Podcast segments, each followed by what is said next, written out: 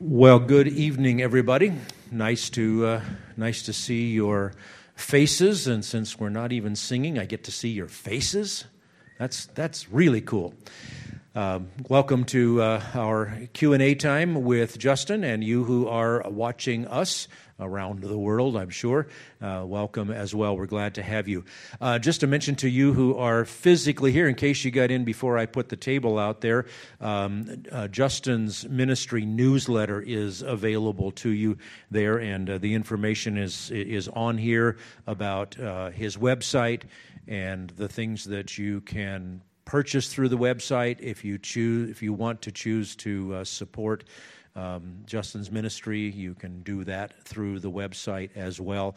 But um, we just want to make this available to you. And uh, if you ever have any problem getting a hold of him, just you know check with us. We we we, we know how to find him. He's not very fast no. to, to, run away. let's uh, let's begin with prayer. Uh, Father, again, how we thank you for your your marvelous goodness to us in Christ. Thank you for your grace in which we stand.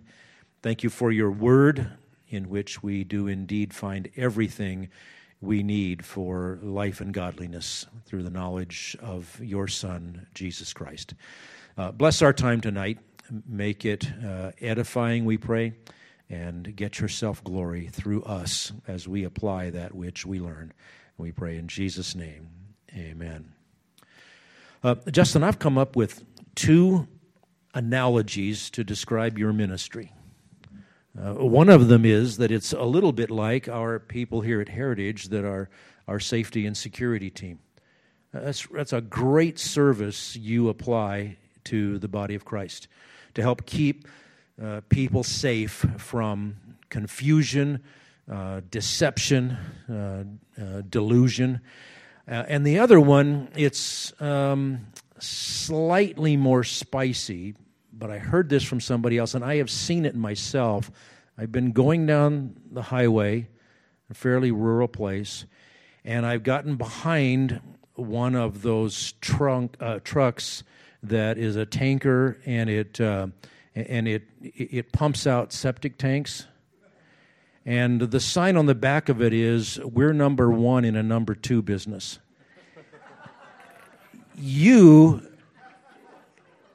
you, I, I, I said that because I knew we'd get in a good mood about that. But uh, like we've said at lunch, we've said other times, you have this remarkable ability to be able to muck around in the things that we don't want people to be deceived by and remain solid in the truth. And, and uh, on behalf of all of us, thank you uh, for, uh, for doing that. Um, all right, let's just, uh, let's just dive in. I, I think we have plenty of questions compared to time allowed. Uh, but if we do run out of questions uh, and something has come to your mind, we'll be happy to uh, take questions from you who are here. Um, we'll start with this one, and I'm gonna I'm not gonna mention uh, anybody's names here. I don't think there's anything that would embarrass anybody, but um, very insightful things. Uh, start out with this. I listened to one of Justin's interviews with a pastor, and he told a story about a woman at a Christian bookstore looking at the Message Bible, and he had to tell her not to get it and said he would go into it another time as to why. So here's my question Why is the Message translation an erroneous translation of the Bible? Sad to say, I have several acquaintances that read this translation. What are some points that I can highlight when discussing this transla- translation to these believing acquaintances? Thank you. Great. Check, check, check. Oh, did we turn it on? I, I just turned it on. Can y'all hear me? Yeah. You can? Okay. Oh, yeah, you're right there. Okay.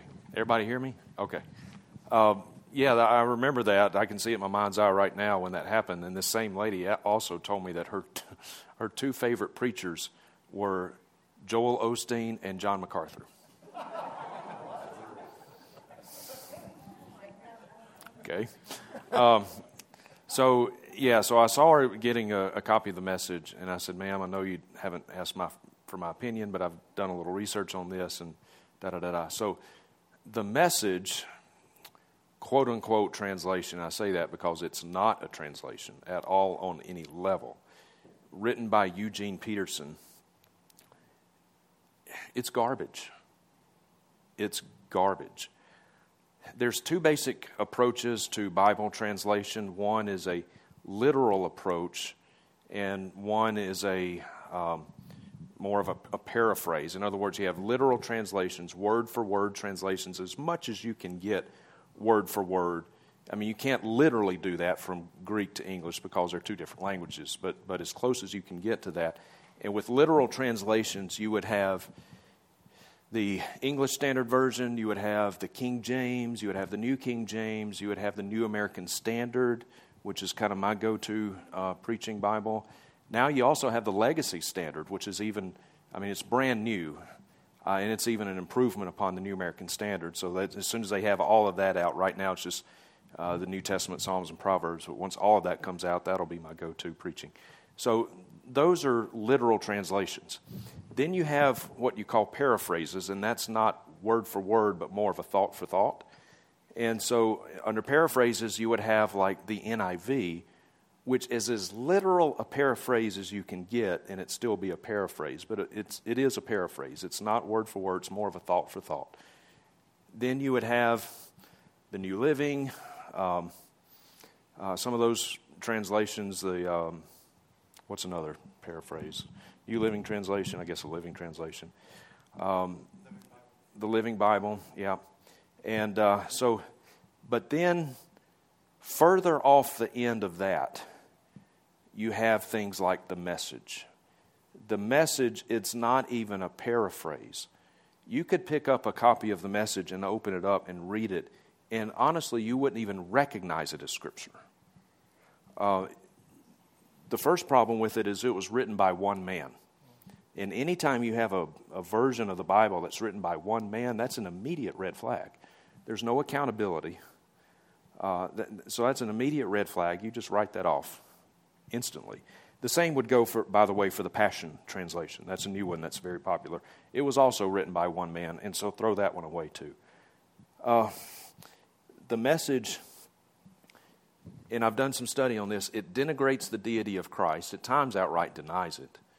It strongly suggests that Jesus is not the only way to be saved. I've written a whole article on this, and, uh, and I think that's post, it's posted on my website you can find it. Just poke around there a little bit, you'll find it. And the message not only it not only does not condemn homosexuality, it actually gives an implicit endorsement to homosexuality as long as it's done out of love. And, and I've, I've pulled this up just as one example. You're familiar with uh, Romans chapter 1, 26 or 28 rather through 32. And um, let me read real quickly. I'll read this to you out of Romans 1. And just as they did not see fit to acknowledge God any longer, God gave them over to a depraved mind to do those things which are not proper, being filled with all unrighteousness, wickedness, grief, evil, full of envy, murder, strife, deceit, malice. They are gossips, slanderers, haters of God, insolent, arrogant, boastful, boastful inventors of evil things, disobedient to parents, uh, without understanding. Let me see. Hang, hang on. I, I skipped this. Did I start in the wrong place? Yeah, 26, sorry. For this reason, God gave them over to degrading passions, for their women exchanged the natural function for that which is unnatural. In the same way, also, men abandon the natural function of the woman, burn in their desire toward one another, men with men committing indecent acts, receiving in their own persons the due penalty of their error. So, very clear denunciation of homosexuality. In the message, of Romans 1, it says, Worse followed. Refusing to know God, they soon didn't know how to be human either. Women didn't know how to be women. Men didn't know how to be men.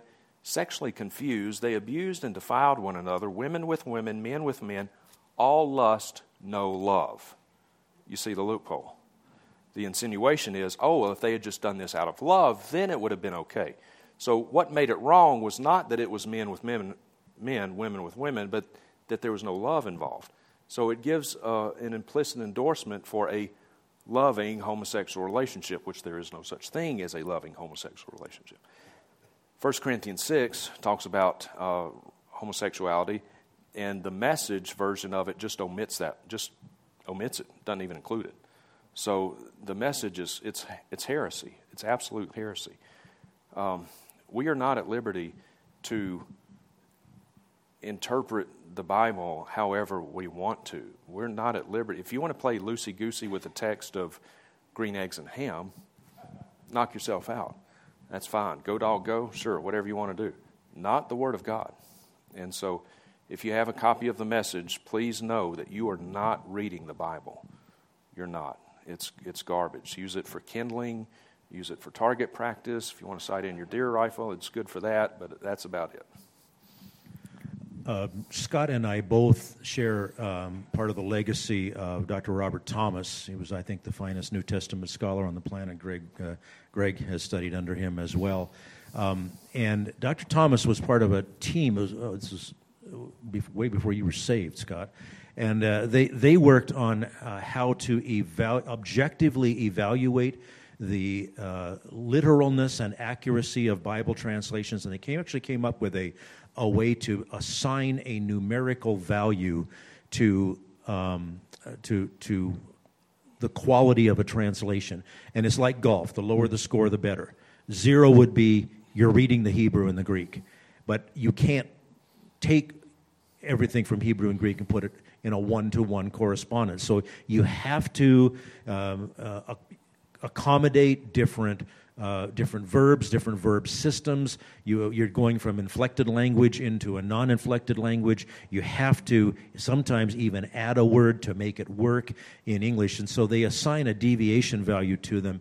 And uh, if you take those that Justin mentioned, um, uh, New American Standard, uh, King James, New King James, uh, ESV, the English Standard Version, those are the best known ones. Um, they all have a deviation value that's in the range, and this is like how many deviations per 100 words. And they have several key passages that they that they use to describe that, uh, to, to, to, evaluate that. The most literal one in the English tra- in the English language is the American Standard. You probably don't own one. It was done in 1901. That's why the New American Standard is called the new American Standard. You know, the Lockman Foundation uh, funded uh, putting that into more contemporary English in the 1970s, and then it was updated in 1995. There's an update in 2020 that's not a good one, sadly, but this one that Justin mentioned, the Legacy Standard Bible, is going to be very helpful. Well, those have a deviation value in about the, the 15 to 25. I'm not sure about ESV where it stands. Um, when you move to the NIV, which is the best done thought for thought translation in the English language, and by the way, the NIV is the most used English translation in the world because we're not the only English speakers. Uh, you go to uh, Australia, um, the, um, the, British nations, British Commonwealth. Uh, it, you're you're going to see you're going to hear the NIV. Um, uh, even uh, Alistair Begg uh, uses the uses the NIV. I wish I could fix him, but he hasn't asked me. So uh, when you when you go to the to the NIV and a couple of others, their deviation value is about hundred. Um, and back in the days I was doing it, you, you would move over to the, the, the Living Bible, and it was it was about three hundred. Um, I think they would have to go to a logarithmic scale if they ever did that on the on the uh, yeah. on the message because it's just it is literally off the it it it is not based on the original languages um, uh, at all.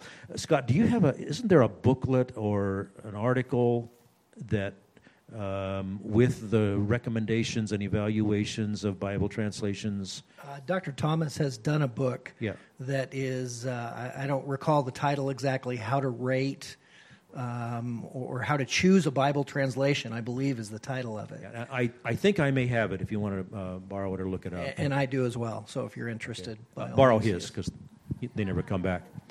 Um, that's okay. You're welcome to it. That's okay. I'm, I'm, you know, I'm older than you. They can take mine.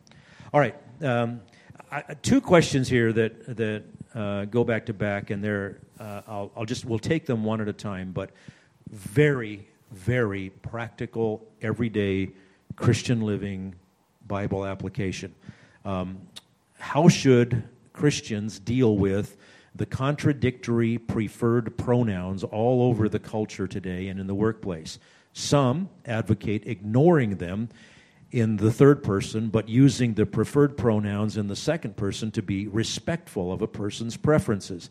Is that right, or is that capitulating to a lie against God's creation? Should consideration be given for possible negative consequences that could result in the workplace, or does the previous concern trump that? I'd say the previous concern trumps that. Um, God made man in his image. In the image of God, he made them male and female. Um, it, is, it is an insult to the Creator to refer to a man as a woman. You know, Bruce Jenner, he's decided to run for governor, you know. And even on Fox News, which is supposedly conservative, but they refer to Bruce Jenner as a she. They'll, they'll say, you know, oh, Bruce Jenner's going to run for governor and she, blah, blah, blah. He is not a she. Bruce Jenner is a man in a dress. Do a DNA test. You know, liberals say they're all about science. Well, there's the science. Do a DNA test. He's a dude. And to refer to a, a biological male as a woman or a biological female as a man is an ins- it's an insult to that person. It's an insult to God, and you're doing that person no favors in in enabling them in their delusion, in enabling them in their sin. The most loving thing we can do for someone is to tell them the truth. That is the most loving thing we can do to, to acknowledge in any way. Blessed is a man who is not condemned by what he approves, Romans 14 22. And, you know, if a guy walks up to me and he's wearing a dress and he wants me to call him a she, I'm not going to do it. I'm doing him no favors by doing that. Like, no, you're a man. Um, so, yeah, and, and are there consequences in the job place? Yeah, quite possibly in the day and age in which we live. But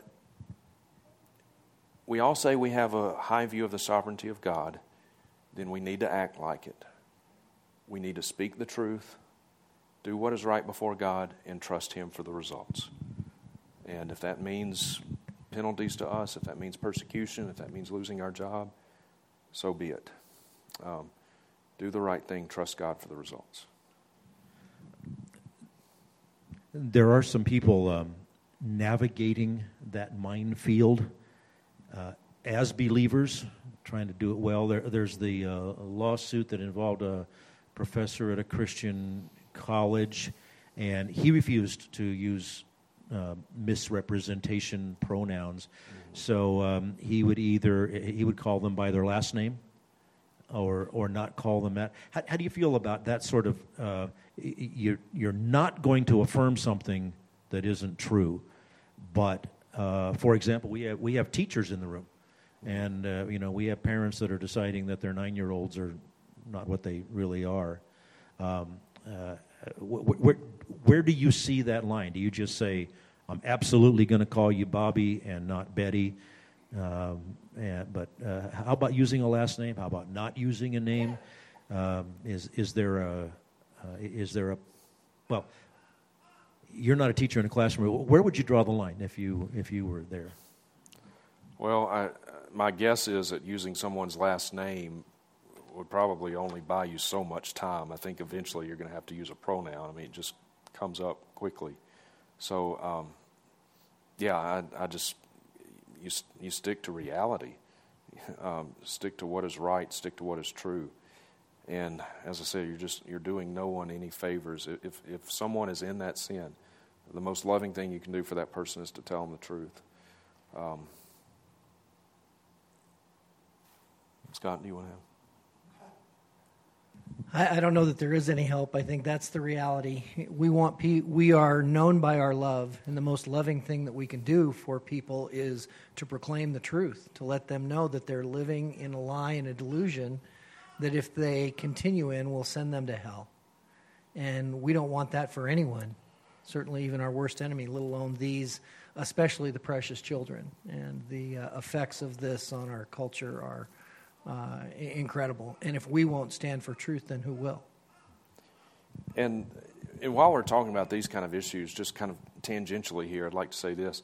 We need to keep in mind that people are not lost because they're homosexual or transgendered or whatever. They're homosexual because they're lost. Does that make sense? They're not lost because they're homosexual. They're homosexual because they're lost. Same thing with transgendered or whatever. So sometimes I'm asked, well, how do you share the gospel with a homosexual or a transgendered person? There really is no such thing as a transgender, but whatever. Uh, you share the gospel with that person the same way you share the gospel with anybody else. Because that person's not going to go to hell because they're homosexual or whatever. They're going to go to hell because they've got a thousand other sins. They're also liars, they're thieves, they're blasphemers. They, they, there's a thousand other sins that they've committed. So you share the gospel with them the same way share the gospel. You don't have to drill down on homosexuality. Now, if someone claims to be a Christian, oh, yeah, I've trusted Jesus as my Savior and Lord, but I'm a homosexual, then you drill down on it. Then you say, no, Romans 1, 1 Corinthians 6, no, you're not. There's no such thing as a gay Christian. So the power is the gospel. And if, and if, if God saves that person, if that person is truly converted, guess what's going to go away? Homosexuality will go away.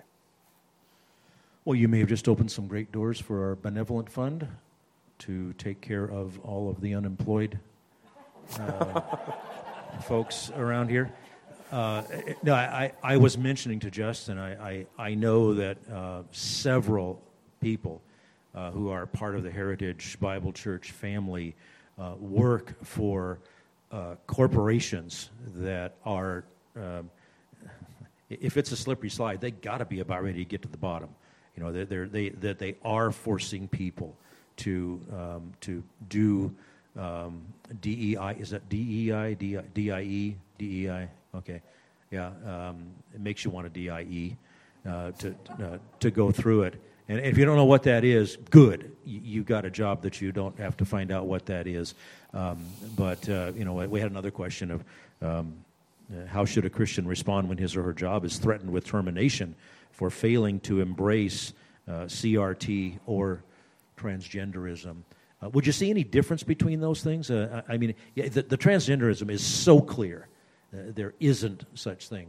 But um, uh, when, when corporations are adopting this CRT mindset, uh, uh, critical race theory, that, that everything is about race, everything is about uh, oppression, uh, oppressors, and the oppressed. Those are the categories of people. Um, CRT is a, an absolutely racist, alleged solution to racism mm-hmm. because it's all about race. And it's, and it's not about um, treating people in the in the image of God. Do you see any, any distinction between those two if they were coming down the pike in your in your job situation? Uh, CRT, uh, critical race theory, intersectionality, social justice, and all these things. I, you know, it, you expect the world to uh, employ, employ godless, worldly philosophy in its in, in the earth realm, I suppose, in the in the secular realm, you expect that. I don't know that. I don't know. I mean, I'm I'm not in this in the um, corporate world, so I don't I don't know exactly what that would look like in the you know if you work for some corporation and they're I don't know exactly, and I, I guess I'd have to see the example given, but uh, but I, I would draw a deep line in the sand around the church. You don't allow that stuff into the church. You, the, the world has nothing to teach the church, nothing. And uh, social justice, critical race theory is, is the most, um, it is an absolute cancer that has, that is, it is a worldly philosophy that is, for us, for evangelicals, it's disguising itself as a theological movement, but it's a political movement. It's a Marxist, socialist, communist, political worldview that is disguising itself as theology to make inroads into our circles, and it's been astonishingly successful, unfortunately. Um, by the way, you know how many races there are in the world, right? One. That's it. One. One race. Their pastor did a fairly good job on that last summer. It's interesting the just the uh, effect and the depth that critical race theory and DEI training are going, not just in our corporations. Uh, was recently speaking with a friend whose son works for Cru, and which used to be Campus Crusade for Christ, and they are now preparing to go through a DEI training, diversity, equality, and and diversity, equity, and inclusiveness. Is that what it is, or something to that nature? And so it's it's pervading even into the Christian world or those that would allege themselves and call themselves Christians. So it's it's moving so quickly and deeply into so many areas, and yet I find it wonderful that just recently the state of Idaho put out a statement indicating that they would not bring in such aberrant perspectives at a government level. So we feel like, and a lot of the corporations are saying, well, we have no choice. We have to do this. This is a movement across our country. And yet we have one of our 50 states, praise God, the one that we're in, that uh, will not uh, bow to these horrific endeavors. Good. So they say. It, it, it, I mean, it's going to be an ongoing battle. There will be chipping, chipping, chipping, chipping until they can get a big enough crack to drive a wedge in. All right, let's move to something more fun. Uh, um, uh, very succinct question. I have heard us, people like us, uh, being accused of worshiping the Bible. How would you respond? Well, I mean, you, you don't worship the, the, the, the paper and the, but the, the, Word of God is theopneustos. It is God breathed. Uh, it is God's revelation of Himself. And uh, so I think this whole thing of bibliolatry, we, we don't worship the Bible, that has always got an agenda behind it. Always, 100% of the time. Anytime you hear that, they are trying to, they're trying to drive a wedge between God and His Word. And, and that is, that you can't do that. You, you cannot do that. It is God breathed. Um, and it always leads to theological liberalism. Always, always, 100% of the time. Same thing with social justice.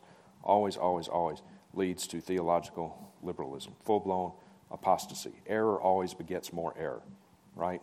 Paul says it spreads like gangrene. Uh, error left unchecked always begets more error and leads you to, to apostasy. So it's a it's a false dichotomy. Yeah, it's one of those things that's hard to answer the question because, like I say, it's a false question. It's a false uh, question. Yeah, right. yeah. John 1 1 in the beginning was the Word. That's right. John 1 14, and the Word became flesh and dwelt among us. So the, the incarnation of the Word of God is the Son of God. So just you're, you're, if you let yourself get sucked into that question, it's, it's, uh, it's one of those um, not sure what logical fallacy to call it, but it's just a, it's a faulty dichotomy. Uh, there, there, is no, there is no such thing. No, we don't worship the Bible. But uh, whose Bible is it? It is God's. You know, it, it is His Word. Um, it is His Word to us. Okay, uh, Justin, you got your Bible up. Would you read 1 Thessalonians 5.20? And then we'll have a question. Mm-hmm.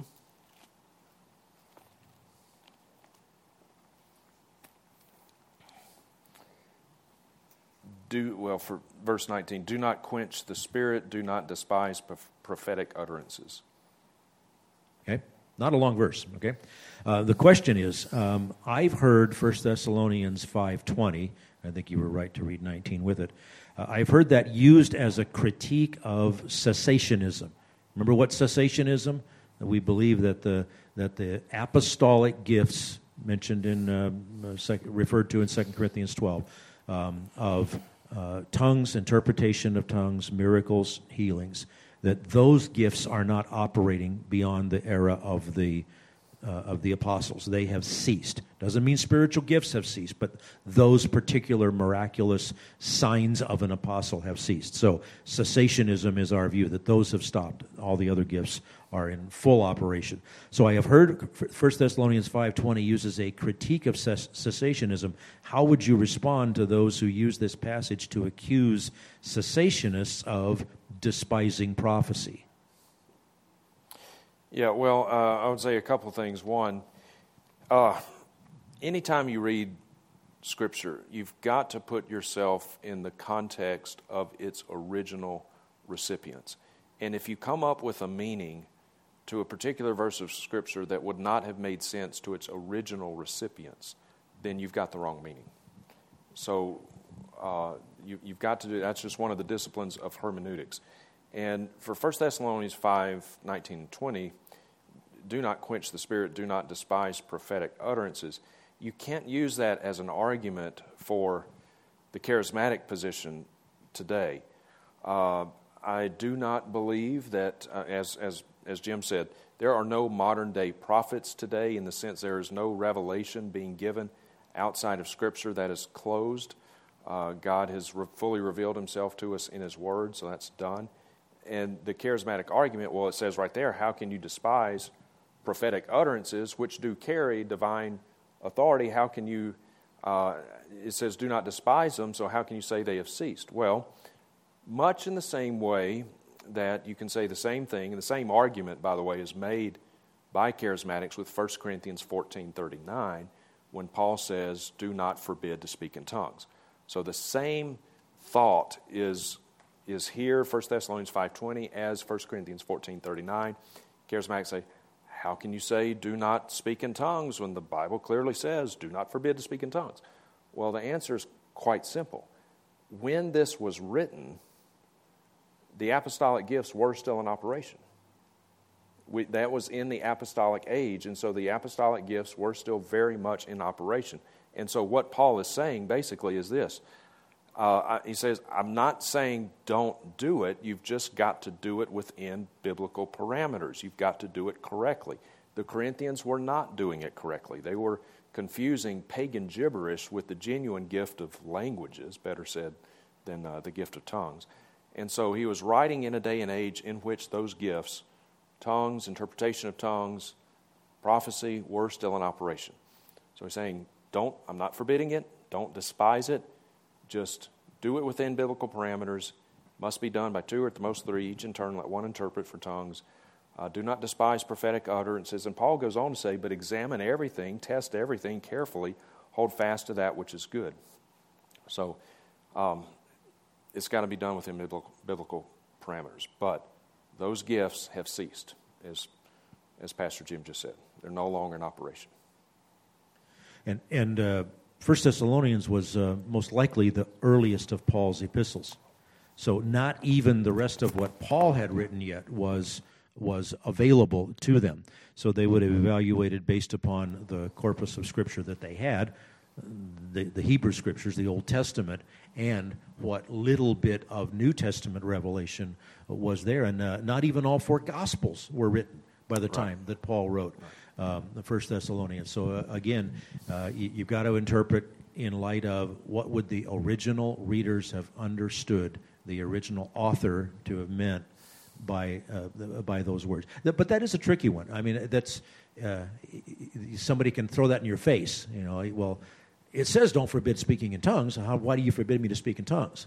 Well, then you have to go to the definition of tongues, which is not what is being called uh, tongues today. Right. Anything you want to add? Uh, I, I think that that covers it. And even as Justin spoke to us this morning, and any of you that uh, perhaps online didn't hear that, you need to go back and listen to that message because all of these heretical groups will take a passage of Scripture out of context as a proof text to confirm what they're saying. And that's nothing new. We've seen that throughout the ages. It was the same issue with Galatians 3:28 and the feminist movement. And uh, we have to take Scripture in its context and look at the analogy of the faith as it relates to the rest of the Bible. And these groups don't do that. They try to isolate one element to create their argument. And if you want to take one verse or portion of the verse out of the Bible, you can make it say a lot of things that it's not intended to, to mean, particularly out of context. Yeah, and one of the things I can um, cheer about Justin making the point this morning, um, uh, like uh, for example, he used an example from uh, from, from Charles Stanley. I'd be happy to sit down and have lunch with Charles Stanley. I, I he, he's he's not a uh, he's not a false prophet. He's not a false teacher. Uh, he, he's in the right theological camp.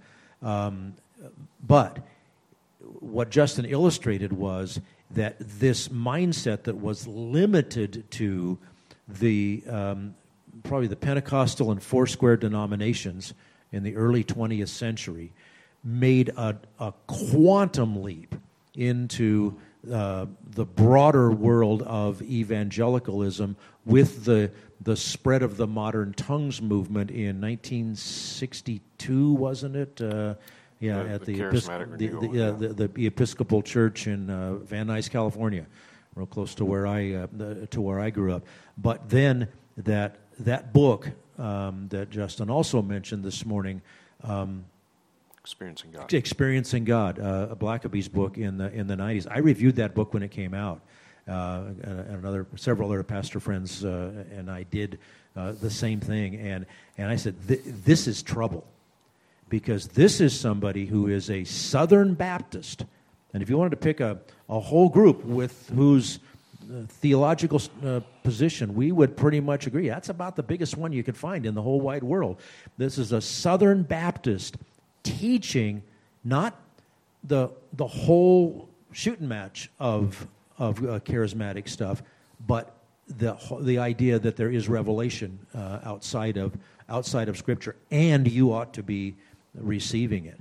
And sure enough, what's happened? It's 30 years later, and that's the, that's the prevailing opinion. It's not just a, it's not an aberration anymore. Well, it's not considered an aberration anymore. It is an aberration.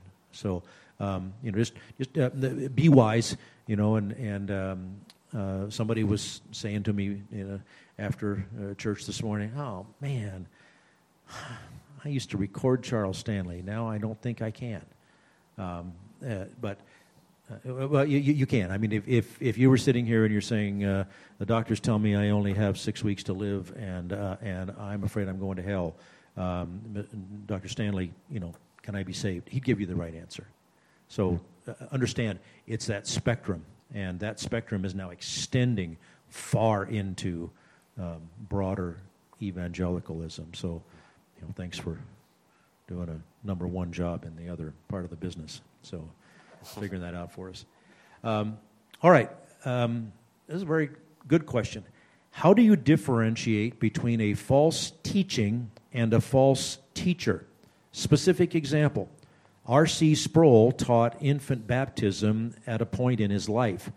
He never changed, did he? Un- until he died? Until he died, yeah. Yeah. Now he's Oh. now he understands it. Now, right? now he understands believers' baptism.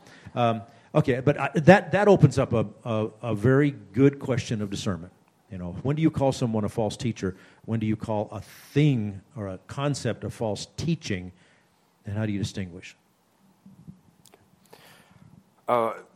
So heresy is a word that we generally uh, denote by wi- with which we generally denote soul destroying, gospel denying, you know, uh, truth. Heresy constitutes something that is antithetical to the gospel, and if you imbibe it, your soul is in peril. Um, so all heresy is false teaching, but not all false teaching is heresy. Okay infant baptism. It's wrong. It is. Is that heresy? No, it's not heresy. R.C. Sproul held to infant baptism, and I have absolutely no doubt that R.C. Sproul is in the presence of Christ right now. So, um, you know, eschatology, premillennial, amillennial, postmillennial, divisions within all those, um, they can't all be right, but none of them, in and of themselves, are heresy. all but one position has, has got to be an error, but it's none of those are heretical positions. So, um, so just because someone teaches something that is false does not necessarily make that person a false teacher. Okay, does that make sense? So, um, I've even heard John MacArthur say that he knows somewhere in his theology he's got something wrong. Um, you know, it, we've all got blind spots, and we don't know what they are because if we did, then by definition they wouldn't be blind spots. But we've all got them. But uh, so somewhere John MacArthur's got something wrong. Somewhere I've got something wrong. You know, I personally, I don't know where you are, either of you are on this. I personally don't. I'm not convinced that Matthias was a real apostle. I, I think the the apostles jumped the gun on that. I think they kind of Judas was dead, and they looked around and said, "Well, we got to find somebody to." Oh, see, see. So I may That- be that's wrong the one on that. place I find I disagree with you. Is that- so, okay. Okay. So I, I'm I Switzerland. could Switzerland. Oh, Yeah, I'm Switzerland. I'm not going to jump into the middle of that. oh, okay. Oh, oh, oh, you're Switzerland. Which, wh- which way did you break the tie? Which which way did you go? I'm Switzerland. Yeah. Oh. He's he's neutral. So uh, you know, I, I could be wrong about that, but that's not heresy. So But it's a long ways from saying uh, Matthias wasn't an apostle to saying Todd White is an apostle. yeah, that's for sure. yeah, yeah. Yeah, so, um, and uh, this opens a, another way to uh, maybe phrase this question that, that, that might help you to think about it is, and, and this is a never ending, very profitable discussion to decide what are absolutely essential doctrines and then what are secondarily important doctrines? And is there such thing as a tertiary uh, doctrine of tertiary importance? Okay you can't say um, there are many ways to heaven. That's out. I mean the, the gospel is absolutely essential. But then uh, like we say okay somebody hears the gospel believes the gospel. Do you um, uh, uh, sprinkle them, pour over them, dunk them, or tell them baptism isn't for today. Okay, All four of those positions exist in the body of Christ. So uh, that clearly is a secondary thing. Well, there, there's another one too. You're not saved until you're baptized. Ooh, that's a big problem. Okay, so uh, if, uh, I know um, whoever answered this, if you want to talk about it more, uh, we, we can do that in person. But uh, very important to think about um, distinguishing something that doesn't square with Scripture. That would be a false teaching. But a false teacher is someone, or a heretic is someone who misrepresents the gospel, the identity of Jesus Christ, the, the nature of God. Um, uh, you know, our, our, we live in we live in an area heavily salted with um, with members of the Church of Jesus Christ of Latter Day Saints, the Mormons, um, and and they want to be called Christians, but their definition of Jesus Christ is in complete contradiction to Scripture. That's a so somewhere between that and um, you know the the method of baptism, how many warts on the Antichrist nose. You know, there's things that just don't matter to salvation. I think that would be the the essence of it. Do you have a different way you usually say it, Scott? No, I think that's exactly it. It- It's as Paul said in Galatians. If they're teaching another gospel, it's anathema, it's accursed, and those people are false teachers and are heretical. We can't compromise on the fundamental doctrines of Scripture, and we have to be very careful about those who would uh, have different perspectives and be ready to discuss those secondary and if there are ter- tertiary doctrines in, in the Bible, because all of it is God's Word and all of it is for us for our growth in holiness and obedience and we can't compromise on it and we need to continue to hold fast to all of it And, and, and that comes down getting real practical sometimes, too. Um, uh, Scott mentioned uh, Cru. Back in my day, it was Campus Crusade for Christ. And not all that many years ago, actually, uh, um, about the same time that I began, I began going to Russia to, um, uh, to teach there, I was asked to go do almost exactly the same thing on behalf of Campus Crusade for Christ in another country.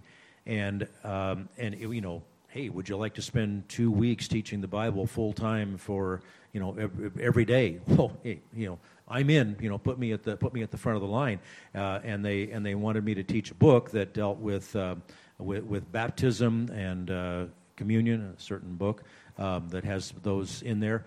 And and they told me that um, when it comes to comes to comes to that and it comes to eschatology, that I had to teach all the different views as equally viable and not take a position. I said, I'm sorry, I'm not your guy. I can't tell you this passage means three mutually exclusive and contradictory things simultaneously. And it doesn't matter what you choose. It does matter what you choose. And if you choose to if you choose to disagree with me and it is a secondary doctrine, we can still have great fellowship in, in, in, in Christ. But that, to me, was a seed of the destruction of that organization. That we won't take a stand on what Scripture says and what it means by, by what it says. So uh, again, that would be the kind of thing that it's the crack in the door, and, and now 20 years later, the door is open and they're doing DEI training and uh, critical race theory. I think it's important to note too, not so much for our our folks here at Heritage Bible, but perhaps for those online, there are a number of our churches in our country that are taking those kind of perspectives.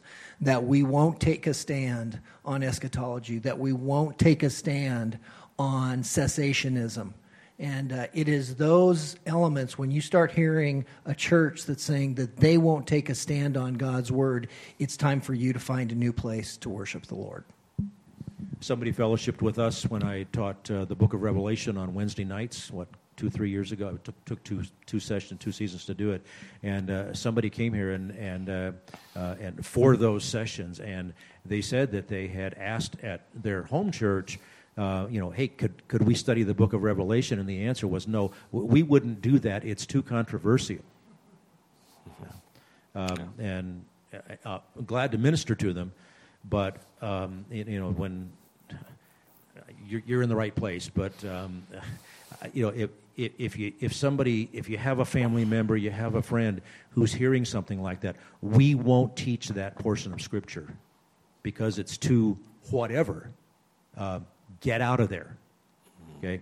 Because if the if the foundation isn't broken yet, it's cracked, and if it's not in flames, it's getting heated.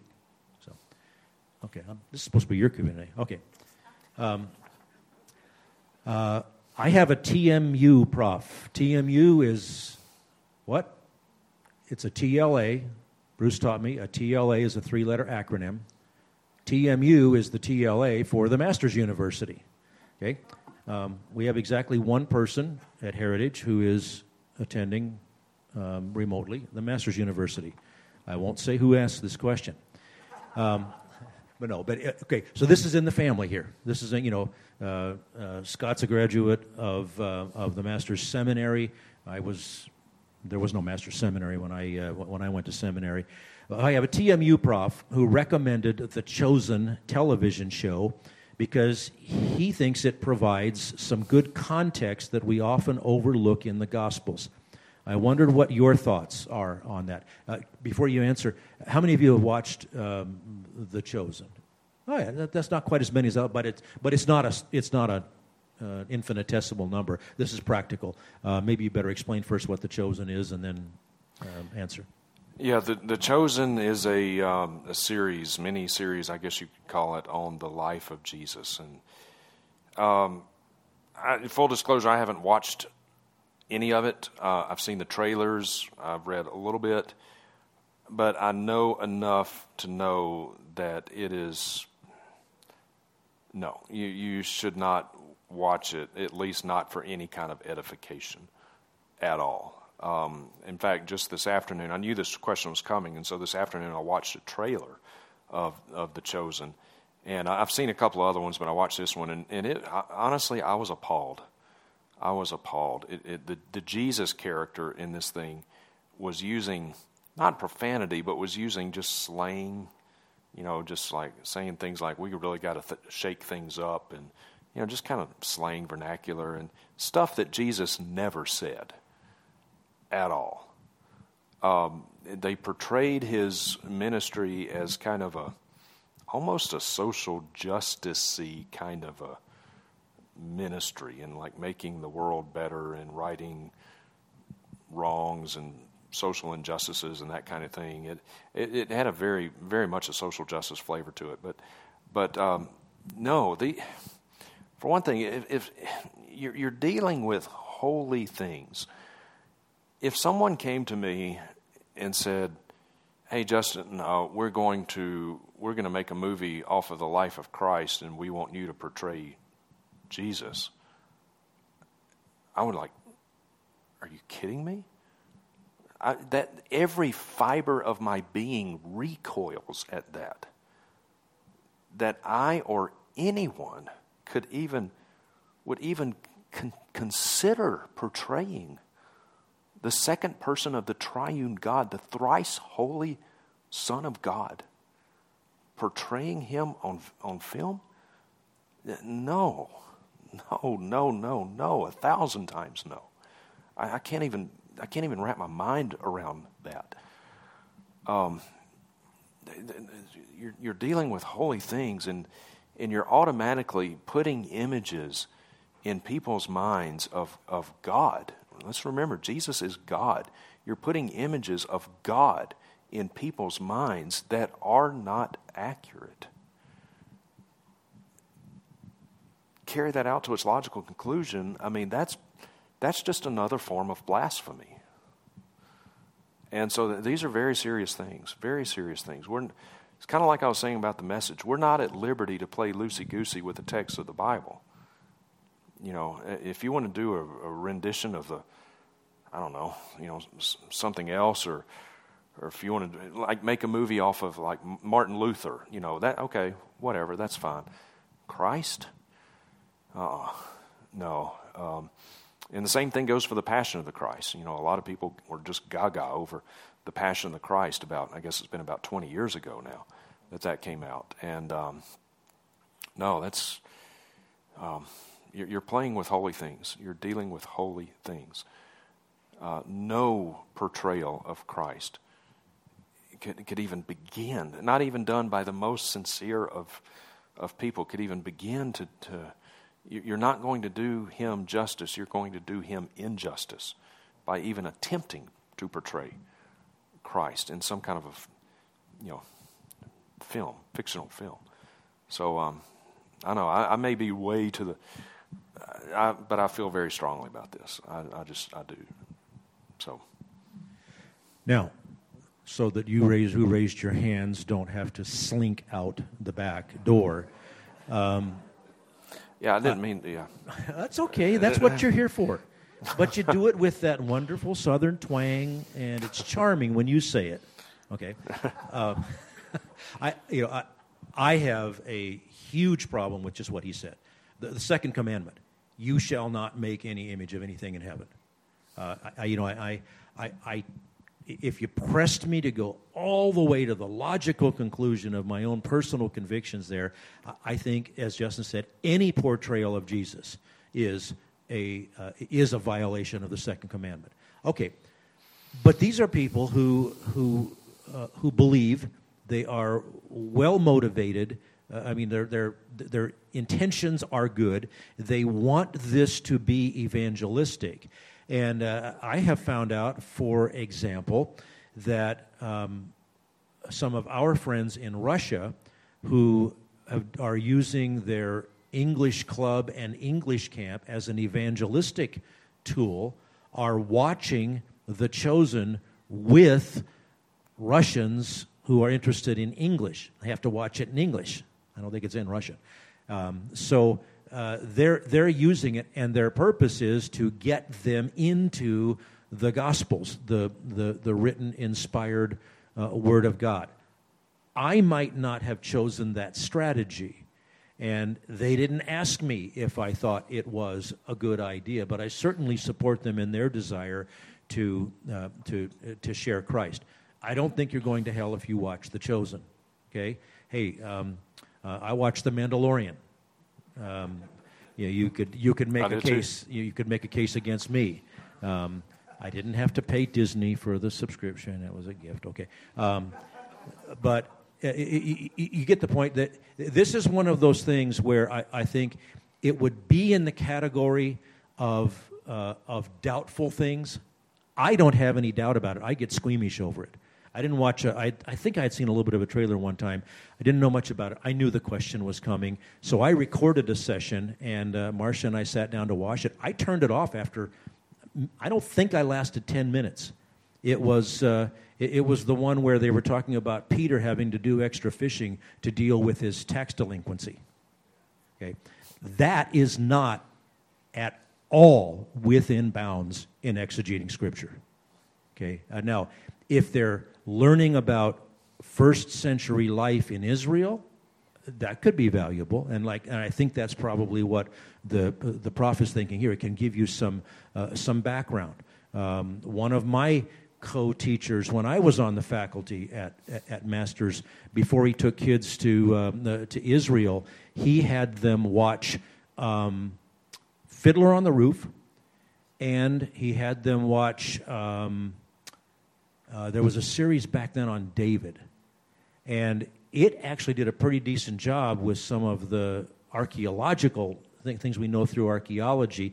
And the whole point of Fiddler on the Roof was uh, the, to let to let people see the the grips of a of a culture rooted in tradition extra extra biblical tradition and the grips that that had on people so i'll i'll grant that brothers and sisters in christ could use this as a tool.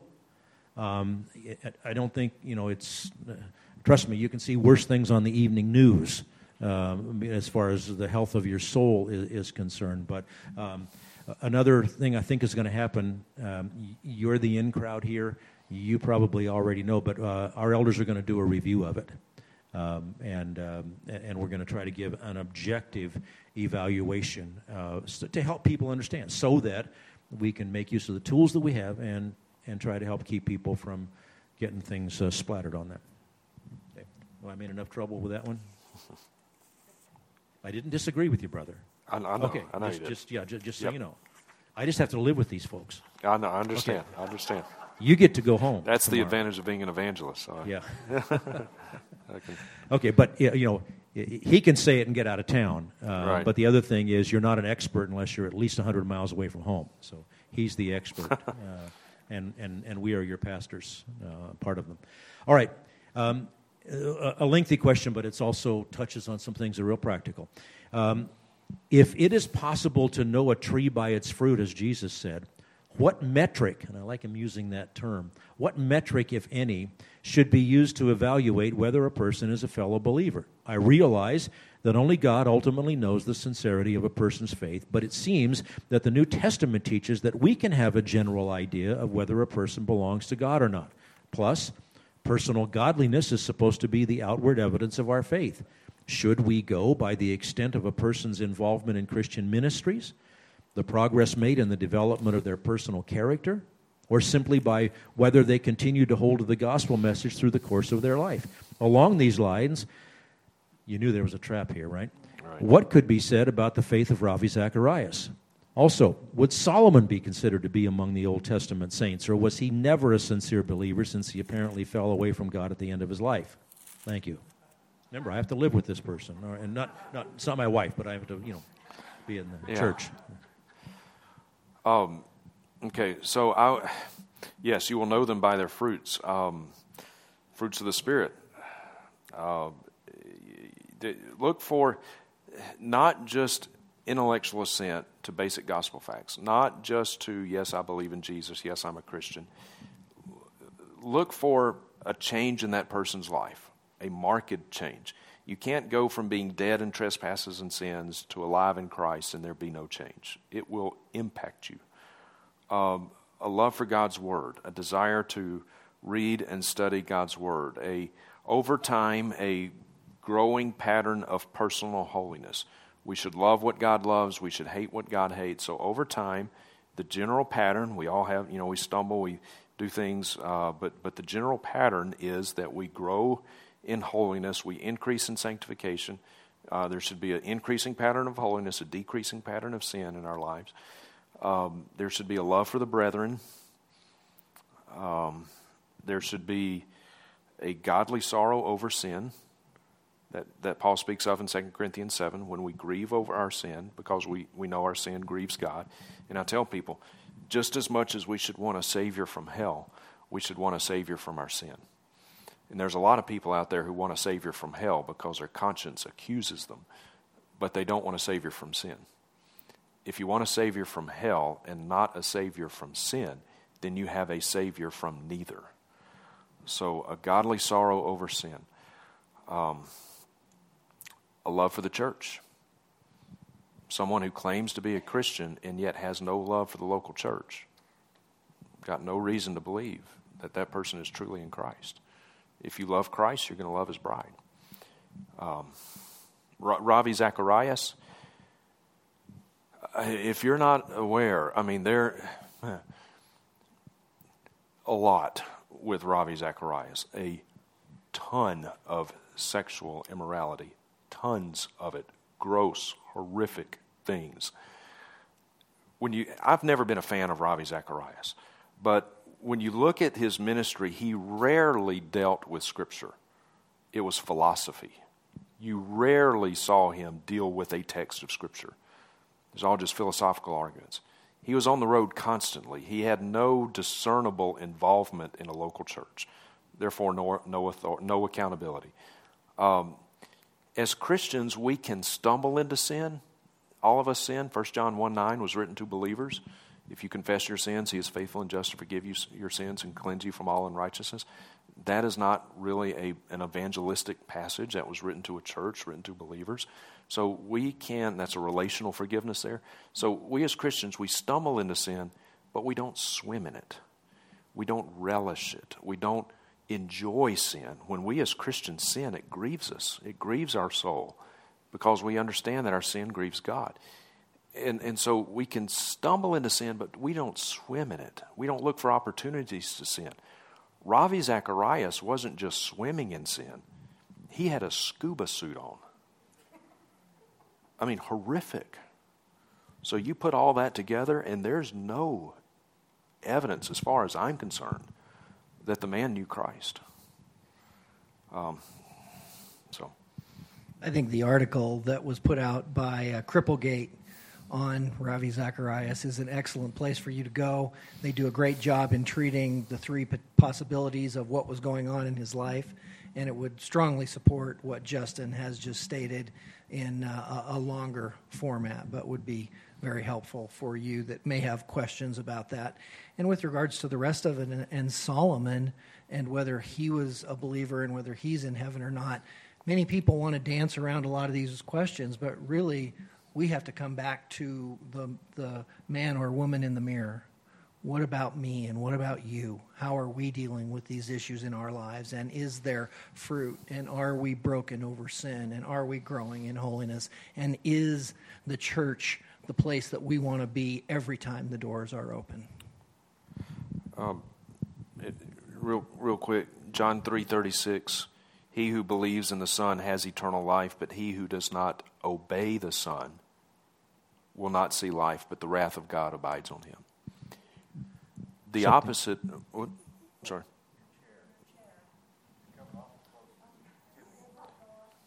Well, wouldn't it be more fun if I just didn't do anything about it?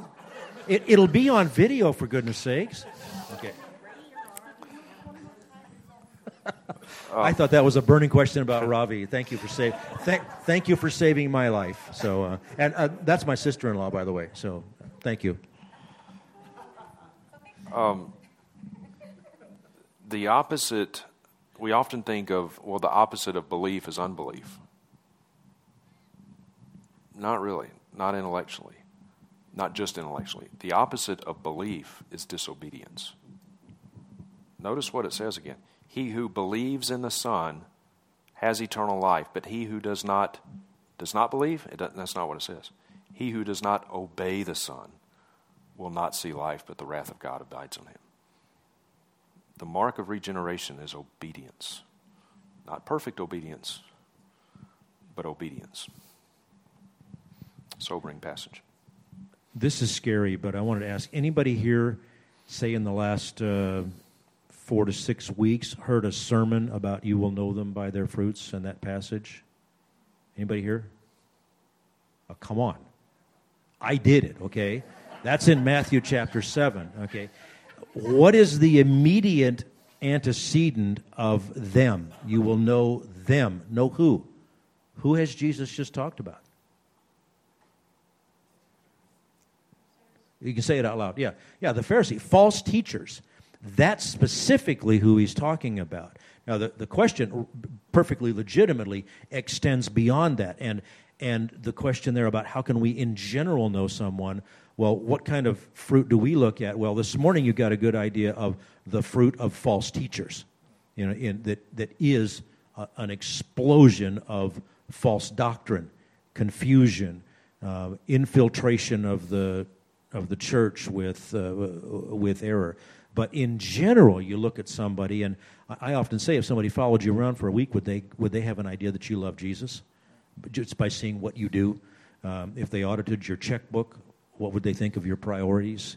Uh, things, things like that. That's the fruit of the Spirit at work uh, in you. So um, I, I, think you, I think you did a great job with that. Um, we'll, we'll go on. Um, in light of the things that you shared this morning, and um, we won't take too much longer, by the way. Uh, in light of what you shared um, this morning and others, um, do you see any cooling off? And this is a question do you see any cooling off of the acceptance of the prosperity message as people discover that it doesn't work for the mass majority of those who listen? And how long do you think people will remain duped? Even I can handle that last part, but. Uh, you, uh, in other words, uh, uh, do you think we're making any inroads? How often do you see somebody come out of that yeah, happily, by God's grace, I see people come out of it regularly. I regularly get emails from people all over the world that God has delivered out of this. And so, uh, yeah, I, by God's grace, I see that a lot. I've never seen any of the big name preachers come out of it, not, not any of the big names anyway. There's some names of, of people that you wouldn't know. Some Word of Faith preachers used to be Word of Faith, and God saved them out of that. Now they preach sound doctrine uh, but none of the big names. But as far as, uh, you know, do I see the movement slowing? Unfortunately, no. Um, the, the last year was not a good one for the prophets. you got to give your title. You got to give your title yeah. of your uh, presentation. Yeah, 2020 was the terrible, horrible, no good, very bad year for the prophetic movement. Uh, I did a video on my YouTube channel uh, a couple months ago on that, and you can watch that you, you talk about a face plant. I mean, they they face planted in every imaginable way. Uh, horrific. I mean, just a, a, a, magic eight ball has more prophetic power than any of these false prophets. Rafiki the baboon in The Lion King is more of a prophet than any of these guys or gals. Um, so, did it did it take a hit? Yeah, the prophetic movement took a hit. Um, the thing is, is that false teachers are in and of themselves part of God's judgment. They are part of God's judgment. People will no longer endure sound doctrine, but will heap to themselves teachers who tickle the ears. And there are a lot of professing, please note my use of that term, professing believers out there who will not endure sound doctrine. They want to claim to be Christians, but they won't endure sound doctrine, so they heap to themselves teachers who tickle the ears. And Joel Osteen, you know, is, is part of God's judgment on people. Benny Hinn, Kenneth Copeland, he's part of God's judgment on people. Um, God speaking in Jeremiah chapter 5, he says, I have seen a horrible thing in the land. The prophets prophesy falsely, the priests rule on their own authority and my people love it so. But what will you do in the end? So um, th- these false teachers are part of God's judgment. It's not this this past year has been a bump in the road for the prophetic movement, but people have notoriously short memories, and so they'll go right back to it. In fact, I heard just the other night Kenneth Copeland talking about how um, the last year he has raised, uh, brought in three hundred million dollars in his ministry in a year. That's staggering. Um, and this, as bad as this movement is in this country, it's far worse in other parts of the world. You think it's bad here? Go to Africa. Oh my word. I mean, it, it, word of faith lingo, prosperity lingo saturates every facet of many African countries Ghana, Zambia, Uganda, South Africa, um, saturates. And so it's far worse in other parts of the world than it is here. And isn't that amazing because they are so much poorer? Yeah. But that shows you how you know Satan markets himself. And the last part of that question was, um, um, how long will people remain duped? And the answer is, it, yeah. I mean, until until Christ returns, uh, right. indefinitely for for the uh, for the unregenerate, indefinitely. But for believers, let me say this you can be a genuine Christian and be in one of these false churches for a season, You know, as uh, someone who is a brand new believer, and honestly, I've, tell, I've told people this. I've heard Benny Hinn present the gospel plenty well enough for God to use that to call one of his sheep to himself. And so uh, there are zero mature Christians in these churches. Zero. Because by definition, if you're a mature believer, you wouldn't be in one of these false churches. So there's zero mature Christians in these churches. There are there is a smattering of some very young believers, brand new sheep, or brand brand new Christians, sheep who have just been called to the shepherd. But you know, we all start off as baby Christians, right? But the thing about babies is is that babies don't stay babies. Babies grow up. And so once that baby Christian begins to mature, as all Christians do, some more quickly than others, but as they begin to mature, they grow in the grace and knowledge of the Lord Jesus Christ. They grow in their understanding of the Scripture. They're indwelt by the third person of the triune Godhead who helps them to understand the Word of God.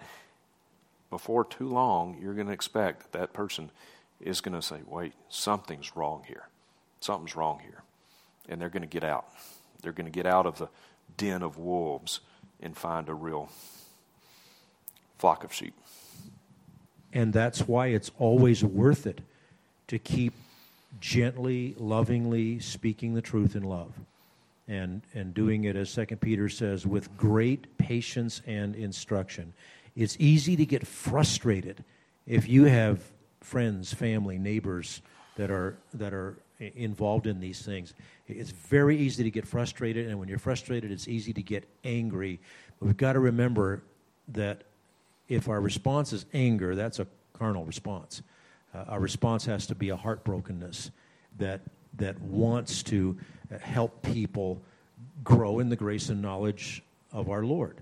So keep sowing the seed, keep, keep spreading the word.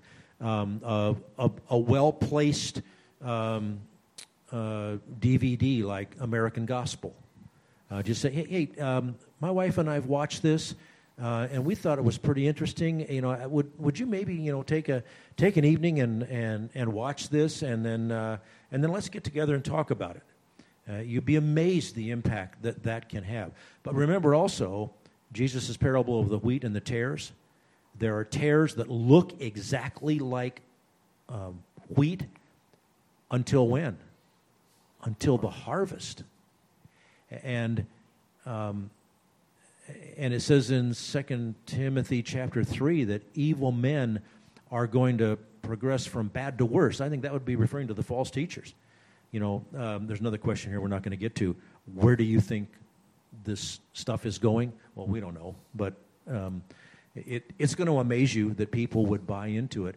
But we need to realize the only way that somebody comes fully out of that is by salvation if they are saved and you feed them, they'll grow in the right direction. But if they're if they're just trapped in this stuff, they're blind. And the only thing that can open their blind eyes is the work of the Spirit of God.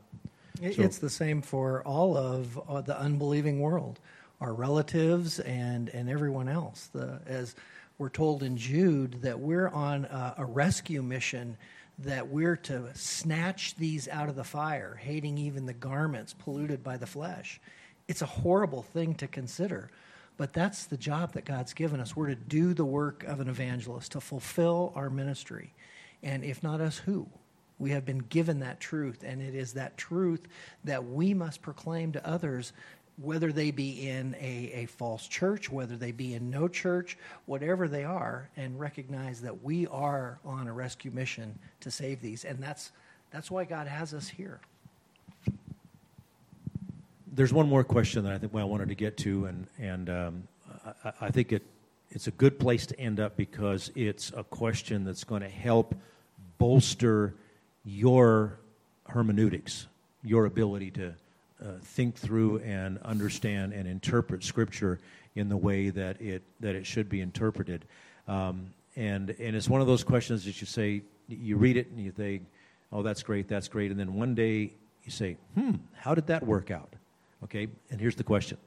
In Leviticus, when the Israelites were given the law and all the instructions for sacrifices, how was it possible for them to give some items, such as fine flour or grain offerings, or to make fragrances out of plants that were probably non existent in the desert and the wilderness where they sojourned. If these were to be carried out after they reached the land that God promised them, what did they offer in the wilderness on the way besides animal sacrifices? Is that all that they had to offer? They only had manna to eat. How do you give a meat offering when you're on a full keto manna diet? um, yeah, that's a, I, I can. honestly, I've been asked a lot of questions. I've never, I've never heard one quite like that. Yeah, gotcha. Um, well, you've got, you know, five to six million Hebrews coming out of Egypt, and they didn't leave empty handed. You know, they had a lot of stuff that they were carrying with them. So, undoubtedly, those items uh, they were carrying along with them. They didn't, they didn't leave with empty carts and empty satchels. They, they carried a whole bunch of stuff because you're going to have to have a whole bunch of stuff to feed that size of a group of folks. So, so uh, that's one explanation. Um, and Scott, you were talking about. Well, I think that that's it exactly. God provides those things that He calls us to in our lives and in their lives. And as they plundered the Egyptians, they brought out gold, clothing, they brought out animals, and certainly frankincense and fine spices, and all of those things would have been the the huge proceeds that they took out of the land of Egypt with them. And so clearly, I believe that's what uh, God allowed and, them. And where did they get their water? God provided it miraculously.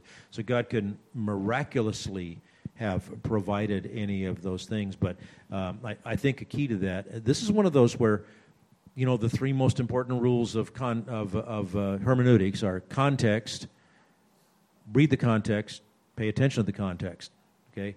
Um, and here, the context is bigger than the book of Leviticus because they left back in Exodus. And that's where you find out that by God's wonderful providence, they plundered the Egyptians.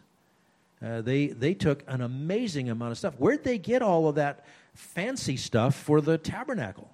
It all came from, uh, from Egypt. And the fact that they ate manna every day um, doesn't mean there were no animals whatsoever.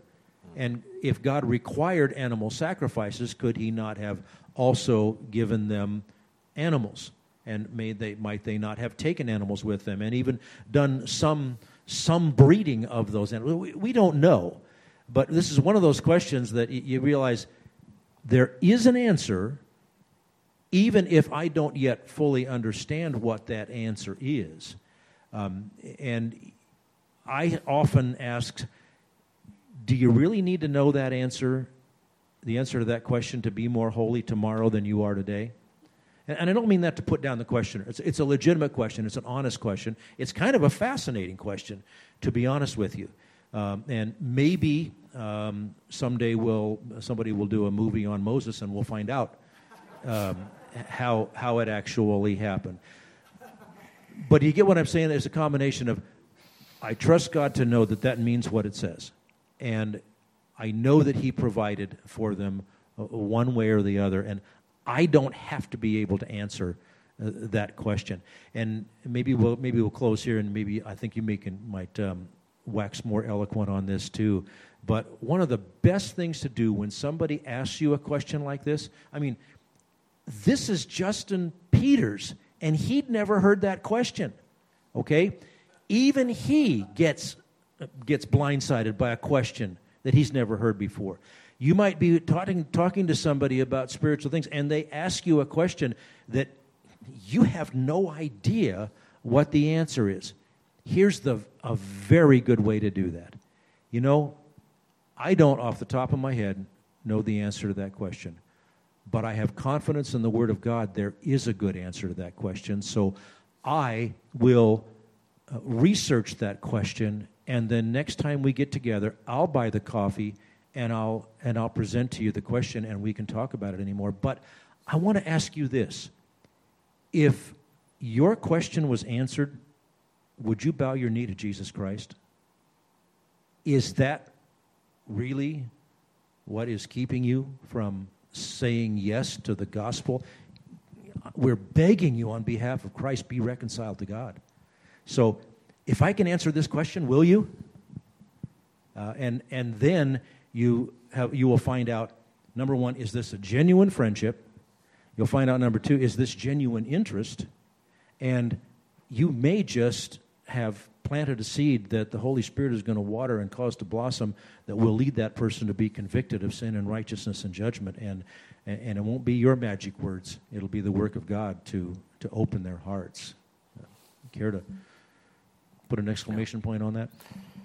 Yeah, no, I, I thought that was great. Uh, I guess just kind of related to that, you know, there are things in the Bible that we do not fully understand. There's nothing in the Bible I don't believe, but there are things that we don't fully understand.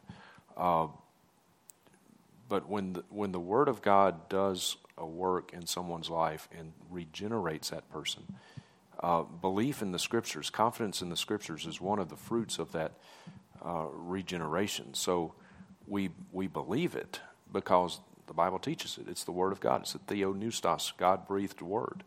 Uh, the Trinity, three in one. God is one being in three persons, each of whom is fully God and yet one God. Do I understand that? My mind can't wrap around that. Do I believe it? Absolutely, I believe it because the Word of God teaches it. So, yes, I believe it. I, I can't fully understand it. But I'm kind of glad I can't. I mean, if my little pea brain, finite, fallen mind could fully understand the tri- triune God, then, then God wouldn't be nearly as great as, as He is. So, um, there are things in the Bible that we can't fully understand, but we do believe them because that's a work of the Spirit. We believe the Word of God. So. All right. Well, we don't want to keep everybody uh, uh, all night long. Um, we can fellowship as long as you would like, but I think we're going to close our uh, official um, session here, and with another big thank you to Justin for uh, for coming. Um, and you're going to have to change your number and get off the internet if you don't want to come back here again, because oh. we will hunt you down and we will bring you back. I'd be honored to. Um, and, be honored and to come we back. we do intend, by the way, to um, uh, when when we are able, Lord willing. Uh, next spring, uh, be able to again host a Spreading the Heritage conference, and we're we're hoping that we can find ways to make it uh, uh better than ever. So, uh, but Justin's definitely on our list of people that we would want to include as one of the resources for Heritage Bible Church. And you know, you always have friends in in the Treasure Valley. Thank if you ever if you ever come in this way. Thank so, you. And, and thank you, Kathy. Um, can't, can't think of uh, how many times, uh, Kathy. Yeah, Kathy. In the middle. In the yeah. Back. You talking about oh, there Kathy? we go. Okay, oh, she's yeah. back there. Yeah. yeah, I was looking at Karen. I thought, wait a minute, Kathy's a blonde. Okay. Thank you for uh, uh, for for your part in this, and uh, you know these two are uh, these two are a wonderful team, and, and if you don't believe in the providence of God, ask them how they came to know each other, and what the Lord did to make that happen. You'll believe in the providence of God uh, when that is done. Um, Scott, would you uh, would you close us in prayer? Sure, I'd be honored to. Let's pray. Father, how we thank you for the discussion that we've had tonight, how our minds have been provoked to consider you more fully, to understand more deeply the power of your word and your love for us and the glory that you've shown to us. Father, we thank you for Justin and Kathy for their willingness to come and to share with our church body. We pray that you would continue to bless their ministry, bless them as they return back home, Father, and encourage their hearts. Father, we just ask that you would continue to allow Justin to have your mind as he weeds through the mess of so many heretical elements of this world.